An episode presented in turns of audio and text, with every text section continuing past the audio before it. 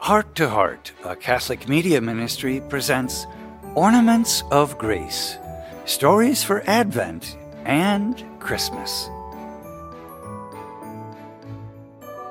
Today's ornament of grace for Tuesday of the octave of Christmas is St. John, Apostle and Evangelist. From the first letter of St. John This is what we proclaim to you, what was from the beginning, what we have heard, what we have seen with our eyes, what we have looked upon and our hands have touched.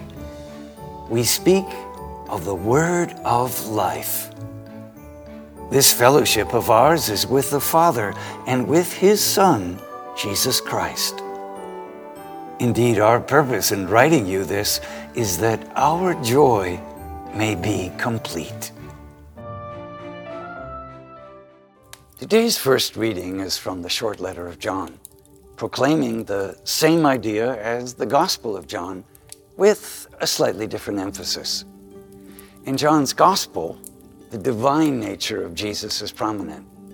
We hear about Jesus' resurrection from the dead today, but by the time the letter of John is written, well after the resurrection, some people based everything on Jesus' divinity and tended to forget that he was truly human as well.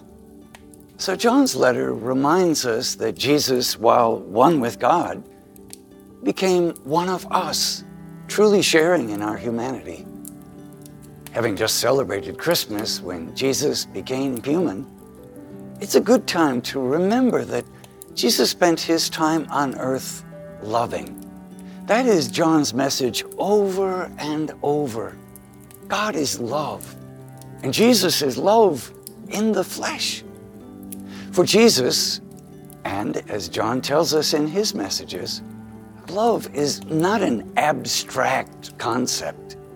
It is love embodied in human actions. John says today that Jesus invites us into communion with his Father and with him.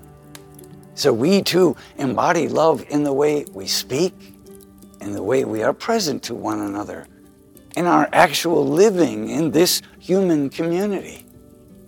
John's emphasis is also on joy.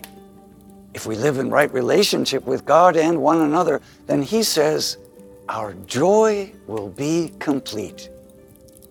John knew Jesus personally and loved him as a human walking this earth. He heard Jesus, touched him, and saw him reaching out to the poor, the sick, the marginalized. John knew what Jesus was about, and therefore, what we need to be doing if we want to experience true joy. John, along with his brother James, was among the first apostles called by Jesus, after Peter and Andrew. Early in Jesus' ministry, John witnessed many signs and miracles performed by Jesus. He was present when Jesus raised the daughter of Jairus from the dead. Jesus took him up the mountain at the Transfiguration, where he witnessed Jesus' glory and heard the voice of the Father. He heard Jesus prophesy about the last days when they were on the Mount of Olives, and he was nearby when Jesus suffered in the Garden of Gethsemane. Jesus trusted John with the care of his beloved mother when he was dying on the cross. John saw the empty tomb after the resurrection and was in the upper room when Jesus appeared. John was present at Jesus' last appearance at the Sea of Galilee prior to the ascension. Likely, these are just the highlights. But John knew Jesus extremely well and wants us to know him, believe in him, and love as Jesus did, so that we too can know perfect joy. In establishing the early Christian community, John worked first in Jerusalem along with Peter. He was with Peter when he healed a lame man in the temple. When Peter went to confer the Holy Spirit upon the Samaritans converted by Philip, John accompanied him. His mission of preaching never ended during his life. And he tells us today the same message God is love. We can listen to John, for he knew Jesus intimately. St. John, apostle and evangelist, is today's ornament of grace.